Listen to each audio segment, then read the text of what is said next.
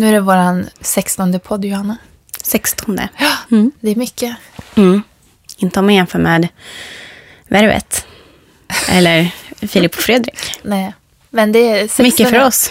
16 är en helt okej siffra. Mm. Mm. Vi börjar gymnasiet nu. Ja, det gör vi. Mm. Snart går vi ut och tar studenten. Mm. Okej, vi ska starta. Nu ska jag bli seriös när jag ska säga det här.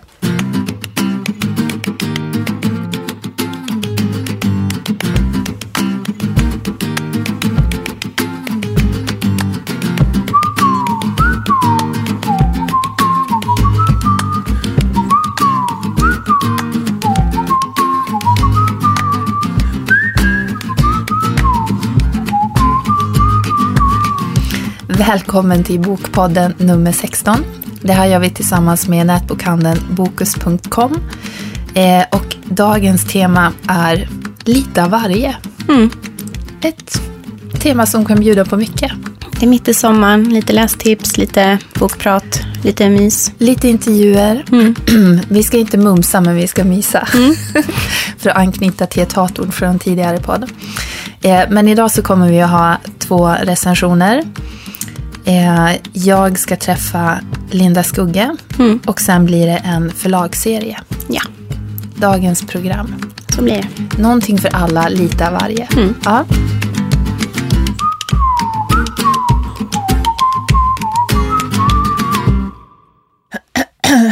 Johanna K och jag har läst en bok tillsammans.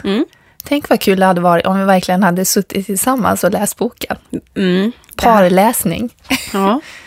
Men det har vi inte gjort.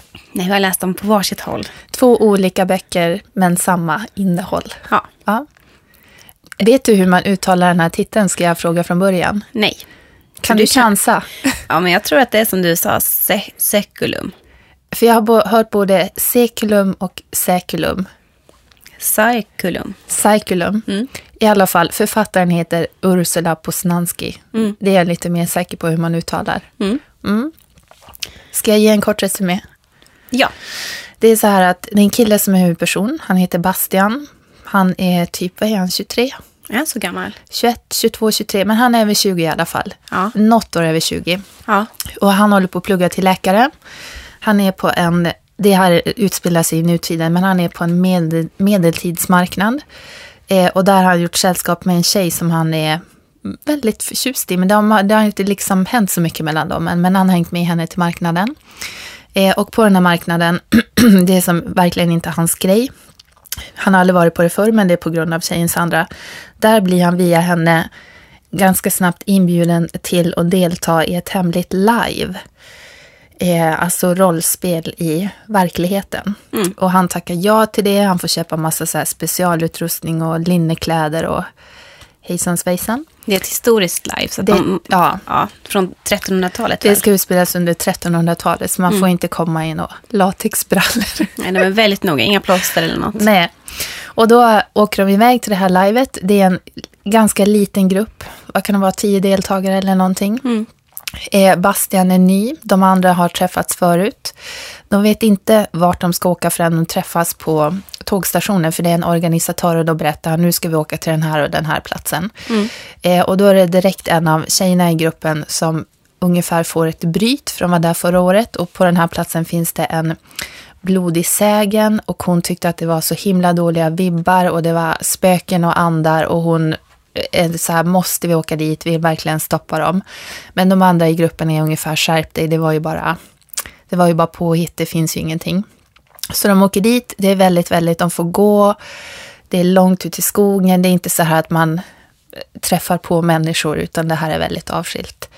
Eh, och sen då ganska snabbt när de har kommit till den här platsen och Basten tycker det är kul i början och de lagar ju mat och de har sina linnekläder och håller på bla bla bla. Men sen börjar det hända grejer och då är det folk försvinner, det händer olyckor, det känns som att den här blodiga sägen kanske existerar. Mm. De, Det är läskiga grejer som händer. och de hittar gamla meddelanden som stämmer in med det som händer och sånt. Ja, och det blir i deras lägerplats så blir det, vaknar de plötsligt upp en morgon och så är det en grav där och hur har det hänt under natten? Och, den är öppen. ja, den är öppen. Mm. Så det här från att ha varit att de bara skulle leka live i fem dagar, Mm. så blir det att det börjar kännas mer och mer som en mardröm. Ja, och de, ska inte, de har inga telefoner. Nej. Eh, så de ska bli hämtade efter tre dagar. Och då måste de ju bara stå ut liksom. Vad tyckte du om den? Eh, jag tyckte att den var rätt larvig. Ja, hur? Eh, ja, nej men alltså, för det första så måste jag säga att du säger ju ganska ofta att du inte läser fantasy. Och det här är ju lite, det här är inte fantasy så, men, men det är ju liksom en... Det skulle ju kunna bli fantasy. Det finns ju potential för det med hela den här uh, spökgrejen och förbannelsen och, Ja. och så, tänker jag. Ehm, nej, men alltså, det jag tycker är larvigt är framförallt upplösningen. Eh, Den tycker jag är barnslig. Vad folk eh, gör ansträngningar för att... Eh, ja, Vi kan ju inte säga vad de gör, men nej, jag håller med vilka dig. ansträngningar folk gör eh, för att eh, få typ sin vilja igenom. Eh, Ja, ehm, så att... Och sen så tycker jag att den är väldigt lång. Mm. Och det finns otroligt mycket transportsträckor. Som när den går och letar efter personerna som har försvunnit. Så då känns det som att ehm, det är en av anledningarna till att jag inte hade velat sitta bredvid dig och läsa den. För då skummade jag. Det, så det gjorde nog mycket. jag också. Det Ja. jag bara sagt bläddra, bläddra. Ja. Eh, Men jag tycker att den var... Alltså du säger att det här med fantasy, för det var jag som tipsade om den här boken, att vi skulle köra Mm. dubbelresor på det. Och hon har skrivit en bok innan som heter Erebos, Mm. som handlar om en 15-årig kille som kommer... Han börjar spela ett dataspel och det blir snabbt att det här spelet kommer in i den verkliga världen. Mm. Och den boken var jättebra. Det var, den var, jag blev fast i den och jag är ju inte en dataspelare överhuvudtaget, men ändå jag blev så himla fascinerad av hur hon byggde upp det här med spelet och världen och, och sådär. Och den var inte alls lika fånig och jobbig som jag tycker att den här var. Nej. Men det som var min räddning i början, det var ju att Bastian är ju otroligt skeptisk till hela live-grejen. Så även jag. Så han, de andra i gruppen är så här riktiga hardcore-lajvare och har gjort det här förut och längtar efter den här helgen och bara liksom uppfinner sina roller och nu byter de namn och så har de plötsligt är de det och det istället för att vara sina liksom verkliga personer. Och jag tänkte bara, men gud vad löjligt. Och, Och det de- gör ju han också. Och de pratar ju väldigt speciellt också. Ja, Mm. ja. Så att i början så kände jag ändå sådär, ja men det här kan väl liksom bli någonting. Mm. Men och sen sätter det igång med allt det här och den är ju så himla tjock, alltså den är ju 443 sidor. Mm. Ska vi säga 300 jämt, tycker jag. Om de hade kunnat stryka ja, ner. Gud ja. Ja. Absolut. Mm. Det hade man kunnat göra. Men då måste jag fråga dig en sak angående just med här att det är en ungdomsbok, för det hade jag lite... Jag hade svårt med karaktärerna, för de är ju... Bastian är ju lite över 20, de andra är så här 17 eller 18, någon Mm. är lite äldre. Tyckte du att de kändes som det? Funderade du någonting på det medan du läste? Ehm, det är ju den här Iris som jag tyckte, hon är väl 17 Ja, eller 18. ja. Hon kändes ju inte, hon kändes äldre. Hon kändes som minst 25 tyckte jag. Ja, hon hade liksom en, jag vet inte om man spoilar genom att säga att hon hade ju liksom varit med om att ha en väldigt, en, en stalker liksom. Ja, det kan man väl ha när man är, men, men det kändes ändå som att hon hade en, en väldigt lång bakgrund. Mm. Och så tyckte jag att de andra var också... De andra i gruppen, den här runda Paul till exempel. Mm. Han kändes också som, jag menar, en patetisk Ja, 30-åring. precis, Ja. absolut. Så jag har lite problem med att jag, jag köper helt enkelt inte att de här ska vara kring 20. Utan jag tänker alla minst plus fem år, kanske plus tio år. Och sen så, jag tyckte också att det gick väldigt snabbt fram med hur, vad ska jag säga, utan att avslöja för mycket, men hur relationerna förändras i gruppen. Så här, plötsligt var det den tjejen, nej, nästa dag var det den tjejen och bara djup kärlek och man bara, men wow, har jag nu missat någonting i den här utvecklingen som jag inte fattar? Alltså det var, trots att den var väldigt lång och hade väldigt mycket transportsträckor så var relationerna hade inte transportsträckor. Nej, det var absolut inte. Det var pang på. Mm. Men vi är inte så positiva, låter det som. Nej, Nej. det, det är inget tips. Nej, men tyvärr inte. Jag Ja. tycker det är synd, för jag gillar ju Erebos så himla mycket. Jag har verkligen tips om den Ja. till typiskt här killar som inte läser, men då vet man att de håller på med dataspel och det här är ett väldigt intressant Mm. eh, ämne om ett dataspel. Och tänker jag, det här blir säkert, jag kommer att börja gilla live efter jag läser den boken. Men om man gillar live så tror jag inte man tycker om den här boken. För så som den utvecklar sig så tror jag man tycker den är barnslig. Ja, herregud, vem ska läsa den? Ja.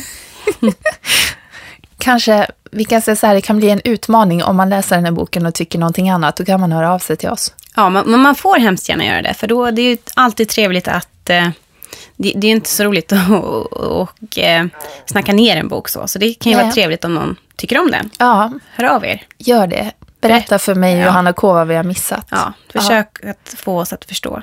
Bastian och hela hans grupp. Mm.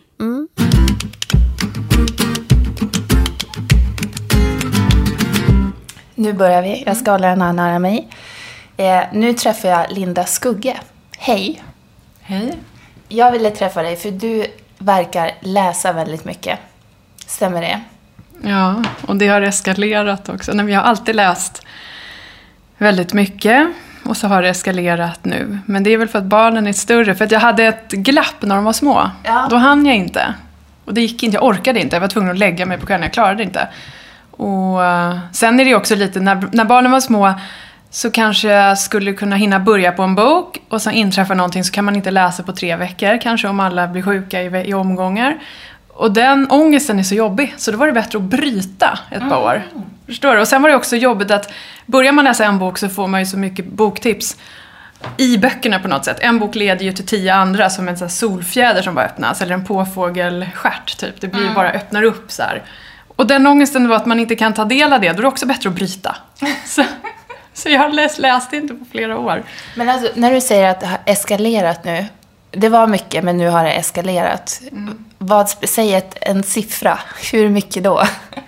Nej, men jag läser ju massa genrer också hela tiden. Så jag läser fler böcker samtidigt. Jag kan ju läsa barnböcker och bränner av lite ungdoms... Nu läser jag min...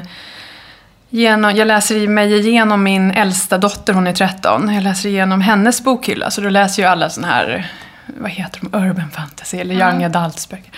Så att jag läser igenom dem och så läser jag lite barnböcker hit och dit. Så att jag... Då, med alla, I och med att ungdomsböcker och barnböcker går så fort så kan det, en, en dålig vecka kan man ju säga för att det är som ett beroende.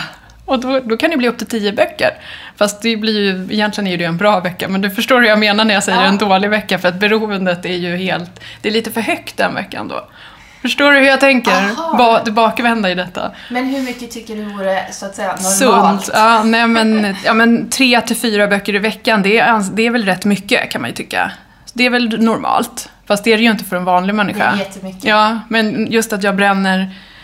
eh, Bränner man flera genrer och sen läser jag i jobbet saker snabbt på iPaden. Det går ju så fort att läsa på iPad för att man bara läser så här. Och det går att läsa när man äter. För då faller inte boken isär utan den ligger där. Så jag läser mest jobbböcker och då bränner jag dem parallellt och då kan det bli så här 6, 7, 8 böcker. Men då är ju frågan, eftersom du läser så himla mycket, jag läser ju också mycket, jag vet ju ungefär nästan varför jag gör det. Varför läser du så himla mycket?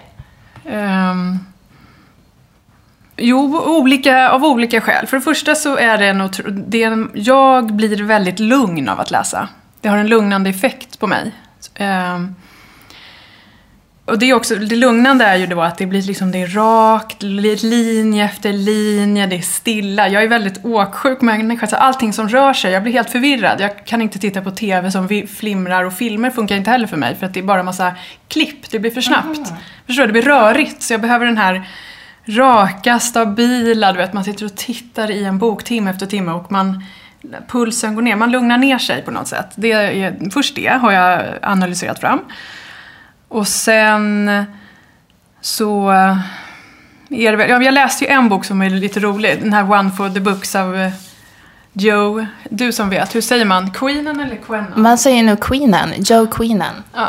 Den, där säger han att många hävdar att han är ju maniskt besatt av böcker. Ehm, Men han menar i alla fall att han läser för att han inte är nöjd där han är, han vill någon annanstans. Så, det blir ju liksom som en flykt, eller hur? Man vill mm, ta sig någon annanstans på något sätt.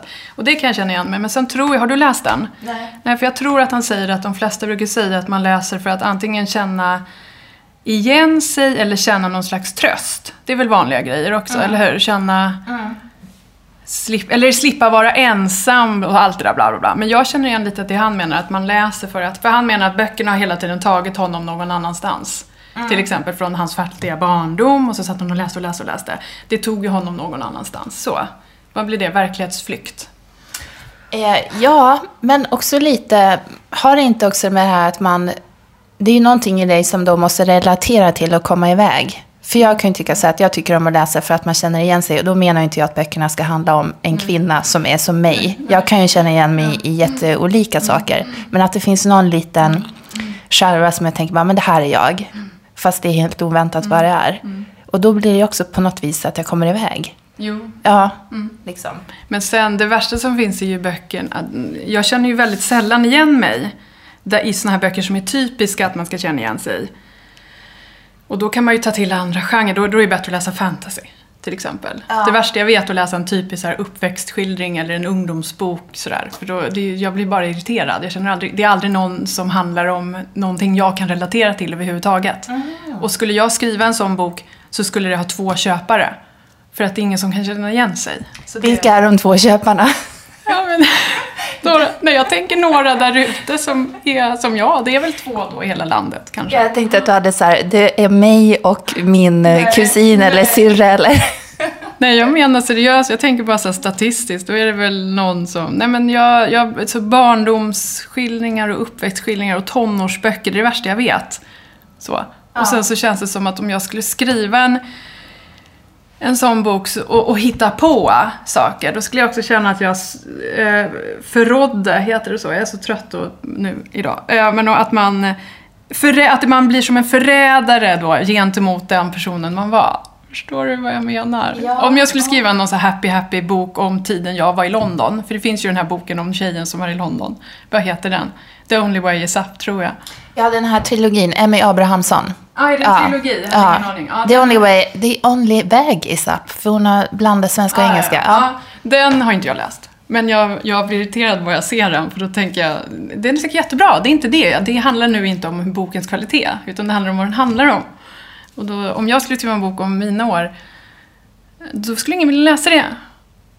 Jag tror inte att du ska läsa Emmys bok. Jag har läst den. Ja, men jag skulle, det är ingen som vill läsa. Jag skulle vara tvungen att skriva om en bok om en person som är jätteensam och får inga... Du vet, jag försökte sälja in en bok till Bonnie Carlsen om en jätteensam tjej. Och då var det så här, men till sista sidan kanske någon knackar på dörren så att någon, an, någon vill vara med henne. Men i verkligen, för mig var det var ingen som knackade på dörren. Och en sån bok vill ingen läsa. För det är ingen som kan känna igen sig. Med sån apart, såna aparta år. Förstår du? I alla fall inte om man skriver en barn eller ungdomsbok. Nej, det får man ju Ja. inte. För det är så svart och bua Ja. hemskt och så.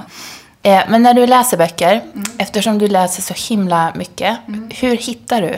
Vart får du dina... Hur hoppar du vidare liksom? Eh, Överallt. Alltså det kan ju vara allt ifrån recensioner till olika bokbloggar till mm, eh, Twitter, Bret Easton Ellis Twitter. Han har ju tipsat om lite böcker som jag kan tipsa om sen här. Eh, Du vet, högt och lågt. Och jag läser verkligen hu- hur som helst.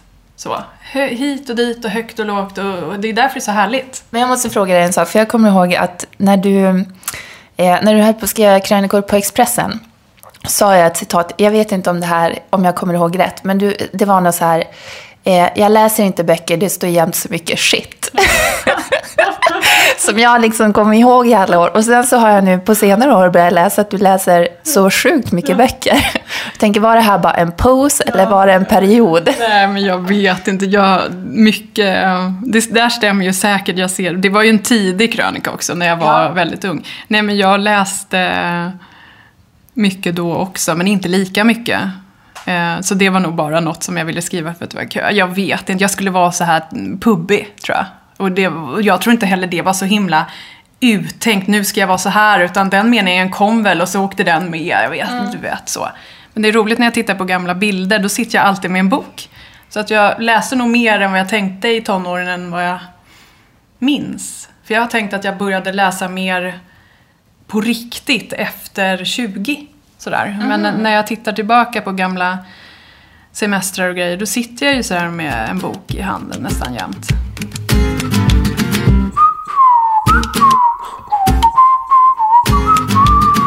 Vi måste prata lite om din kommande bok också. För att du kommer tillsammans med din syster som heter Sigrid Tollgård. Med en som heter 1989 till hösten. Mm. Eh, och du har inte skrivit romaner på ett tag. Varför kommer det en ny bok nu? Nej, det har att göra med den här pausen jag hade på grund av barnen. För att jag orkade. Nu, min yngsta fyller sju i sommar. Och den här boken har vi väl hållit på med i två år ungefär. Och då var ju hon den yngsta fem. Och jag har ju tre barn, så att det, fem år är ju rätt stort. Men det, jag har inte orkat. Så svaret är, jag har varit för trött. Och sen så um, tog min syster, det passade så bra att hon och jag, vi har pratat om att skriva en bok om den här platsen, det här pensionatet i Gudbrandsdalen som heter Optun. Vi har pratat om det säkert sedan 2004, nej 2006 måste det bli. För då när min yngsta var nyfödd 2006 så vet jag att jag gick omkring i vagnen väldigt mycket och pratade jag jämt med henne i telefon. Varenda dag. Så då var jag så här, tjata verkligen på henne. Kom igen nu måste vi skriva någonting. Så, så, så länge har vi pratat om det. Mm. Hur har det varit att skriva tillsammans? Nej men det har varit jättebra. Över förväntan. Så vi, det, vi pratar, nu, nu bor hon i LA ett tag. Eh, för att hennes man jobbar där. Så hon och jag får ju skypa hela tiden och vi skypar ju varje dag, flera, eller en, minst en gång. Och det, då kan man ju tycka då, egentligen borde ju relationen vara frostig nu här på slutet. Vi ska ju snart skicka manus på riktigt till tryck. Mm. Men det är det inte. Det är inte frostigt, det är fantastiskt. Jag är bara, man är bara så här tacksam liksom. Att det har gått så bra. Ni säger på, när man läser om den i boken så står det att det är en kärleksförklaring till musik och böcker. Mm. Hur? Berätta hur det kommer in. Um. Det är väldigt mycket musik kan man ju säga. Alltså det är väldigt mycket referenser både till böcker och musik. Um, och ja, men Det är ju som en kärleksförklaring i och med att de talar om böcker, böckers roll är viktiga. Vi har använt oss lite av Susanne Brögger eh, och andra saker som ligger i inskrivet. Eh, och sen är det ju också att kärlekshistorien i boken, eh, de kommunicerar via musiken. Och, så. och sen är det ju några, det är en kärlekshistoria på 80-talet. Som, det finns ett syskonpar i nutid som analyserar det här, eh, den här kärlekshistorien på 80-talet och upptäcker att de måste ju ha varit tillsammans på grund av låtarna de ger till varandra. Mm. Och så. Och så ja. Är det blandband? Ja, blandband, precis. Gud vad fint. Ja. Eh, men den här, du sa att du var på ett pensionat i Norge. Berätta bara lite kort, vad, är det, vad handlar den om? Vad är det för typ av bok? Man kan väl säga, den har ju lite olika lager och så, men det är en nutidshistoria där två systrars mamma dör på en plats i Norge. Och de hade ingen aning om att hon vare sig åkte skidor eller varför hon skulle vara där. Eh, eh, och sen hittar de här två systrarna i nutid en gammal gästbok hos sin mamma. Deras mamma driver ett antikvariat, bara det är också lite litteratur där mm. på Långholmen. Så de hittar en gästbok och så hittar de en massa gamla foton. Och systrarna har aldrig hört talas om det, så de förstår att mamman måste ha haft ett liv som de inte känner till. Och, då, och så börjar det rullas upp att de då, systrarna i nutid, söker vad hände på 80-talet och särskilt då vad hände 1989? För det är ju särskilt där allting briserar. Mm. Um, och det som är på 80-talet är ju en eh, det är ett antal familjer som firar påsk i det här pensionatet i Gudbrandsdalen. Det, det, lät, det kanske är rörigt, men eh, ja.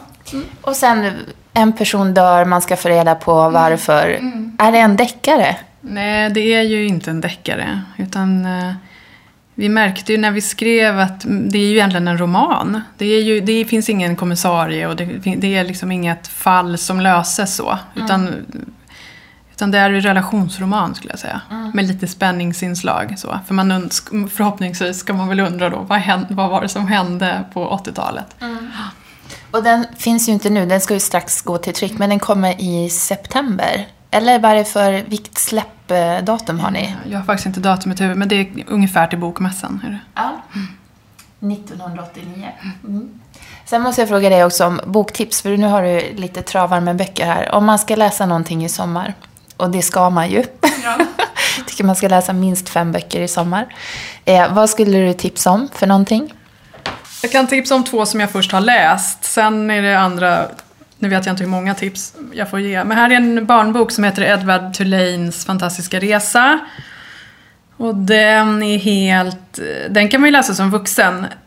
Den är ju för lite äldre barn skulle jag säga. För den är ganska tjock och så inte så mycket bilder. Så det är väl från... eh, Kanske 9 till 12? Eller? Ja, det kanske det är. Jag vet inte. Jag läste den för min eh, yngsta, men hon tröttnade faktiskt ganska fort. Så jag fick läsa klart den själv.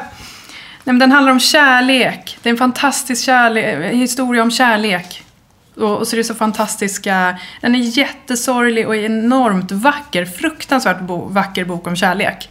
Och den är liksom sorglig. Den har nästan ett... Jag gillar inte, bok med, jag gillar inte böcker med happy ending.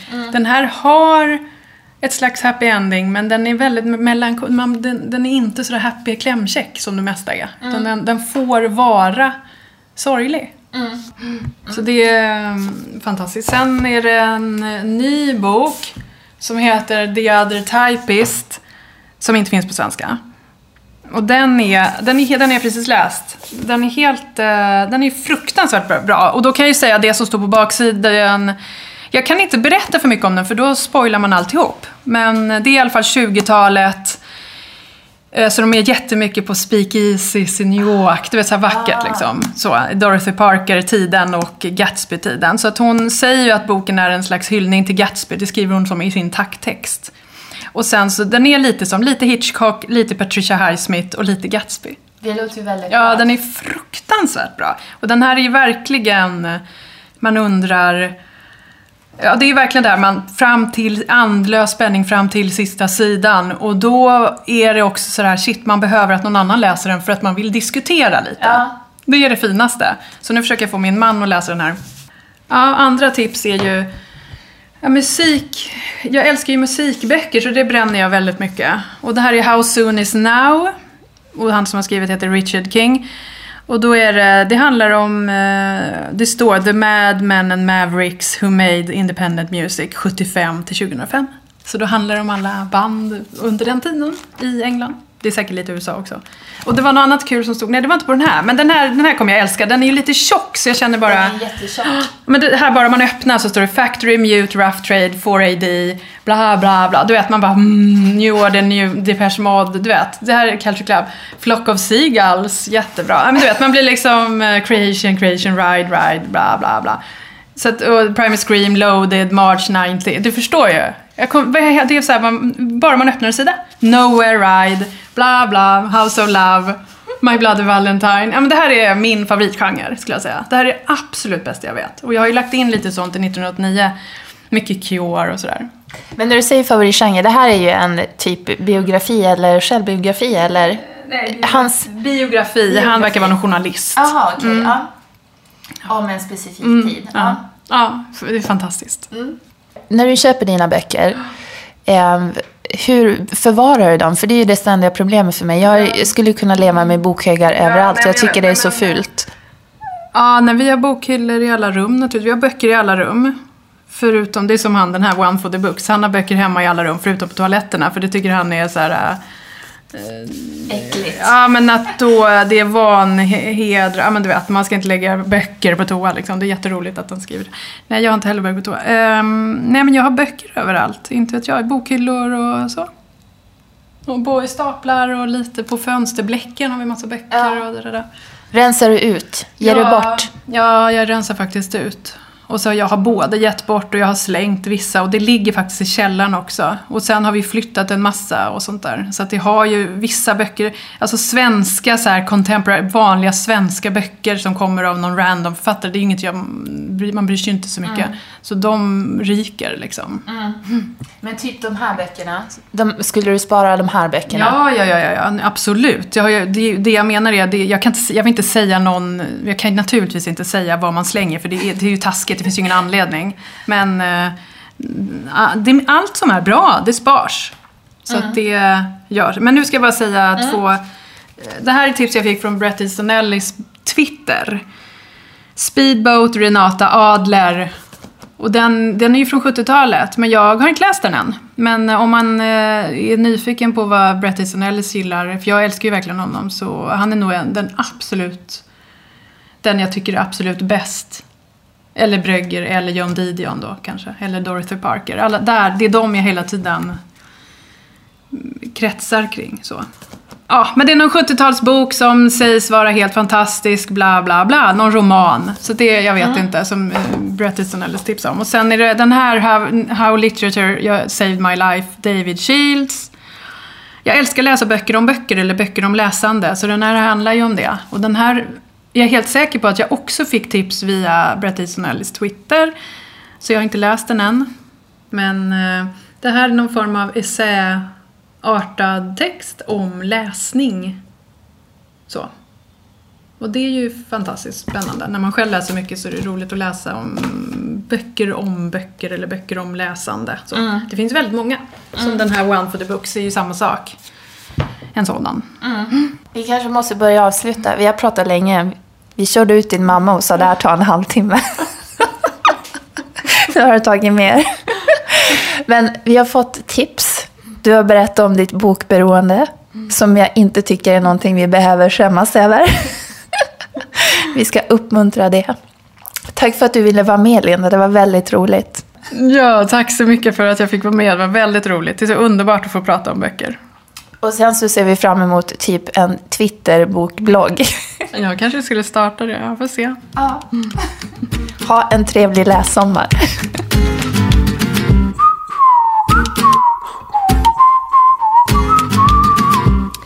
I vår eh, förlagsserie så har vi nu kommit fram till PR-mannen eller PR-kvinnan. Det är oftast en kvinna faktiskt. Eh, och idag tänkte jag att vi skulle prata med Malin Österman som jobbar med bok-PR på förlaget Kalla kulor.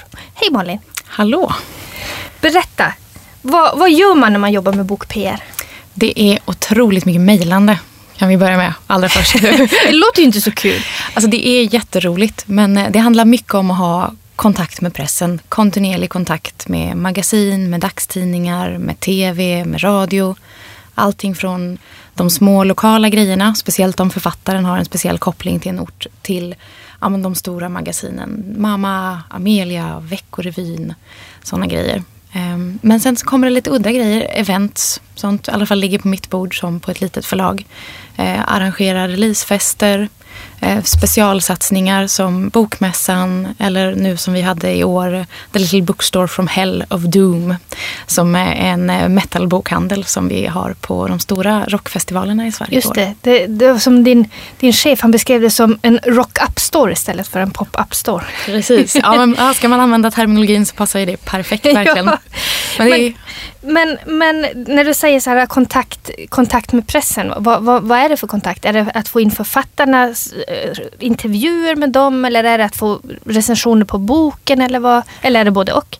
Både och. Jag skulle säga att vi, Kalla kulor ger ju ut både skönlitteratur och facklitteratur. Och på facklitteratur, om det inte är ett väldigt specifikt ämne som passar en tidning perfekt så är det, kan det vara författarna i egen rätt som är mest intressanta. Medan på skönlitteratur, om det inte är en svensk författare med en koppling som man verkligen kan fokusera på så är det recensionerna som kan vara det viktigaste, se vad man kan få in. Eh, Men när det kommer till direkta kontakter kan det ibland vara lättare att få in författarna för det finns lite mer att prata om, vinklar. Eh, recensenter väljer ju böcker utifrån eget tycke. Så där är det ibland lite mer blint. Man skickar och hoppas och sen kan man se, efter ett tag så lär man sig ju vilka recensenter tycker om vad, vilka kan det vara värt att skicka till. Just det, så det är mycket liksom bygga kontaktnät och liksom Precis. för, för hur hittar man, hur vet man vem på, på en tidning man ska skicka böcker till till exempel? Alltså, det absolut smidigaste kan ju ofta vara att läsa tidigare recensioner så man får ett hum om vad som gäller. Eh, är det någon helt ny eller man kanske är helt obekant så kan det vara så enkelt att man faktiskt bara ringer och kollar vem kan passa här. Man kan ta reda på vem delar ut recensionsexemplaren för de är ju ofta absolut smidigast att skicka till. Ehm, Eller så kan det ju vara sånt att eh, det kan ha varit någon som har hört av sig tidigare och sagt det här passar oss. Och har man riktigt tur så har de då dessutom sagt den här personen kommer recensera. Så man bygger listor och eh, bygger en minnesbank i huvudet också. Det låter som att man får inte vara blyg utan man måste vara liksom ganska, alltså inte orädd att ta, jag tänker det låter som att man tar mycket kontakt med, med nya människor hela tiden ute och liksom Precis, man ringer. Precis när jag eh, började jobba med det här så var jag alltid så här okej, nu börjar jag med de lokala tidningarna för där är de snälla. så ringde jag dem först så här, och bygga upp så här, självförtroendet till att pusha på de stora. Men Mm. sen så lär man sig att de flesta är otroligt trevliga. Och antingen så tackar de för att det har försvunnit i mejlfloden. Eller så förklarar de vad som har hänt. Eller så säger de det här passar oss, det här passar inte oss. Mm. Så att eh, får man bara tag på folk, vilket inte alltid är det lättaste, så är det väldigt trevligt. Men, men hur, ser, hur ser en vanlig arbetsdag ut för dig skulle du säga? En typisk en dag i en PR-kvinnas liv. Ehm, ja, tillbaka till mejlandet. Nej, men eh, börja med att gå igenom alla mejl på morgonen. För där kommer ju saker som recensionsförfrågningar, eh, grejer som har utvecklat sig. Ibland är det författare som är nattugglor. Så har man eh, någonting i inboxen från klockan tre på natten som du, jag tänkte på det här. Och så följer man upp det. Ehm, men sen så är det lite författarkontakter. Man kollar vilka tidningar har man pratat med. Är det någonting man ska följa upp? Man ligger ju ofta ganska långt fram i planeringen så ofta varje dag så går jag igenom att göra listor och utgivningsscheman kanske ett, några månader till ett halvår framåt så man ser vad kommer man behöva göra framöver. Ja, för jag har förstått att det är ganska långa ledtider. Eh, alltså man tänker så här magasin och, och, och sånt. De, trycker, de trycks ju så himla långt innan. Precis, där är ju verkligen så varierat. Och det varierar ju även inom magasin. Eh, en del är ju helt färdigplanerade. Det är omöjligt att ens få in någonting tre månader innan för de har stenkoll. Andra bollar lite mer och har öppna platser. Och, och sen så är det ju så här dagstidningarna som bara blir, är det tillräckligt intressant så plockar de det över natten. Liksom. Så att man får sitta där, varje bok har ja, men en fyra månaders perspektiv innan releasen i alla fall som man sitter och jobbar med. Det är nog Eh. ganska långt innan. Och sen är det vi bokbloggare som inte behöver så mycket tid på oss. Nej men precis och det är det som är så roligt för att det betyder att man kan jobba in en bok i många olika omgångar och varje gång man jobbar in en ny bok så får man ny inspiration som man ibland kan överföra till en annan titel. Men Mm, just det. det. det är bra att börja i god tid och tänka. Definitivt. Det måste ju kännas jättekonstigt man sitter så här. Det, som, nu när vi är mitt i sommaren så kanske man sitter och jobbar med julgrejer. ja, det är, det är verkligen det man bara, det här skulle bli en jättebra första A-present 30 november. Eller det här, åh vilken julklapp det här kommer vara. Och sen så sitter man och ibland när man säger det här till folk i sin omgivning som kompisar eller sambo och de bara, nu är det sommar. Har du varit ute och njutit lite av sommarvädret? Och man bara, här inne vet ni, då är det bokmässan. Men hur, hur blir man PR-människa på ett förlag? Då? Vad, vad, har du någon speciell utbildning eller är det... Alltså egentligen skulle man kunna säga att eh, kanske är min utbildning perfekt för det här. Men det var inte riktigt det jag tänkte när jag började. Ehm, allra först så eh, gick, eller allra först ville jag gå förlagskunskapen i Lund. Men på den tiden så var man tvungen att ha ett visst antal poäng innan man fick söka den. Så då läste jag beteendevetenskap och så läste jag, läste jag litteraturvetenskap. Ja, lite blandat kreativt skrivande och sen kom jag in på den. Eh, så jag har en kandidat i förlagskunskap i grunden. Men så kände jag att jag inte var riktigt klar med studierna eller studentlivet efter det. Och det är ju ingen lätt bransch att slå sig in i så jag Nej. tänkte ju mer kompetens desto bättre. Så läste jag en master i strategisk kommunikation också. Ah, Så att, eh, där har jag verkligen kombinerat det här eh, internt och externt arbete som man då kunde vet, fokusera ihop med bokmarknaden och förlagsmarknaden. Det är ju Så- en väldigt intressant kombination kan jag känna. Just det där att, att du, du kan så mycket om bokbranschen. Att du är ingen liksom extern kommunikatör som kommer in. Utan du förstår också hur, hur bokvärlden funkar. Ja, gud, mina stackars klasskamrater på den strategiska kommunikationen, de bara, ja, nu vill vi inte ha fler uppsatser om det här Malin, nu är det bra, nu behöver vi inte läsa mer. Men jag var jättenöjd när jag fick skriva min masteruppsats, så skrev jag just om kommunikation på förlagsmarknaden i Sverige, hur man kommunicerar författare. Mm. Hur tycker du att det, hur, hur gör vi i Sverige då? Är vi duktiga på marknadsföring? Ja, alltså dels varierar det från förlag till förlag, men det som är spännande är ju det här att man ser sig ju som en annorlunda bransch på många sätt. Men samtidigt så blir ju både författarna och böcker produkter. Eh, Men sättet man lägger fram det när man presenterar det utåt gör att de får en viss upphöjd status. Eh, Och det är det som är väldigt spännande för man är duktig på att hitta värdeord i kommunikationen med media. Och det kan man se lite grann, det pratade jag om bland annat med agenter, att när de har använt ett visst typ av värdeord för att sälja in det till förlaget så kan de faktiskt se det i media senare. Att de ser hur det upprepas. Så hittar man de här nyckelorden som gör folk taggade så följer de faktiskt med i kommunikationen i flera led. Det är ju faktiskt ganska intressant. Det tror jag inte vi, vi bokköpare kanske tänker på i, i alla Nej. lägen. Alltså vilken enorm apparat det är att, att en bok ska nå ut. Hur, Ja. hur lätt är det för en bok att nå ut i Sverige? Alltså en, en, en, om vi tar bort Läckberg och Lapidus och allt vad de heter. Och så liksom en, en, en vanlig schysst roman så att säga. Hur, hur når man ut? Alltså, har, du, har du ett förlag som är villig att satsa tid, för ofta så är det väl kanske mer tid än pengar i många fall, så kan du nu få ett ganska bra genomslag. Och sen så är det det här att det kan öka med varje bok sen som sen kommer för att du får mer och mer. Sen kan det ju vara att du har en väldigt speciell typ av författare som antingen eh, har stora kontaktnät sen tidigare eh, eller som jobbar på ett så lite annorlunda sätt att de blir väldigt mediavänliga så att säga. Och då tror jag att man kan nå längre. Definitivt. Så det, det finns goda chanser med rätt typ av vinkel eller med rätt typ av ord. Men det kräver också kontinuerligt arbete. Och med många titlar och många böcker, om det ligger mycket på ett förlag så kan det vara svårt att få den tiden. tror jag. Men har man blivit utvald som någon att satsa på så kanske det blir lättare. Men hur mycket måste man som författare eh, göra själv då så att säga? Hur mycket förväntar du dig av dina författare att de ska ställa upp? Alltså som förlag jobbar vi mycket med författare som är entusiastiska inför att i alla fall komma på nya idéer. Och det är jättespännande när man har den här författarinputen. För de ser ju saker man inte ser själv. För man blir ju lite fast i ett tänkande.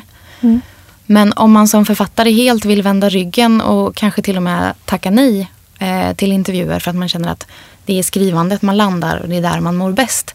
Tror jag att det kan ta längre tid att utveckla ett författarskap idag. Att det kan vara svårare. Man definitivt. behöver, liksom, man behöver ställa upp. Ja, lite grann. Och det är, jag menar, vill man inte det som författare så kanske man får vara beredd på att man måste vara öppen på andra sätt då med sin text eller generös. Men nej, jag tror att det blir svårare, definitivt. Det, det blir tuffare och tuffare där ute hela tiden. Ja, det, nu har ju inte jag varit med i så många år men jag vet att de som går tillbaka 10-15 år sa att det var lättare att placera in böcker för. Och det vet man inte hur mycket som är hindsight 2020 liksom. Men eh, det kanske är så att det finns mer information. Det är definitivt lättare att nå folk med bra program, med mejl och uppföljning och sådär. Så att eh, kanske man får slåss lite hårdare. Vad jobbar du med nu då? Nu är vi mitt i sommaren. Håller du på med jul, julklappstipsen? Eh, lite första A-tipsen där då i november. Vi har en bok som heter Skäggboken som kommer nämligen. Stil, identitet, gemenskap. Ja, men det låter ju som en utmärkt första Ja, nej, det, det kommer inte finnas någon bättre. Men eh, sen är det augustititlarna också. Så Caroline Engvall kommer med en ny bok som heter Skuggbarn. Som handlar om den okända sexhandeln i Sverige. Mm, hon har ju skrivit två tidigare som, som är på samma tema. Hon- Ja, 14 år till salu och Skamfläck. Och Mm, där handlar det också om sex som självskadebeteende. Men här är det mer det här barn som faktiskt säljs för sex. Så det är, det är en, en bok som är som en medicinboll i magen. Den, den gör ont att läsa, men den Eh, är jätteviktig. Ja, och då, men hur, hur tänker du där då? Då blir det liksom kanske en annan typ av, av PR för, för den boken som inte handlar så Precis. mycket om recensioner utan kanske snarare om just... Där försöker vi ju lyfta ämnet. För det är ju en av de här viktiga grejerna som Caroline verkligen vill göra. Är att få upp ämnet. För det är alltså sen lagen trädde i kraft eh, om människohandel med sexuellt uppsåt. Så har ingen dömts. För det är ingen som vågar pröva den. Eh, utan de går in under kopplerilagen istället. Eh, och kan man lyfta den här frågan kan man få alltså socialsekreterare och polis och åklagare att titta på det. Men också allmänheten. Så det är verkligen det vi hoppas. Så det är ju en debattbok på många sätt. Samhällsdebatt. Spännande. Tack så mycket Malin. Tack så jättemycket.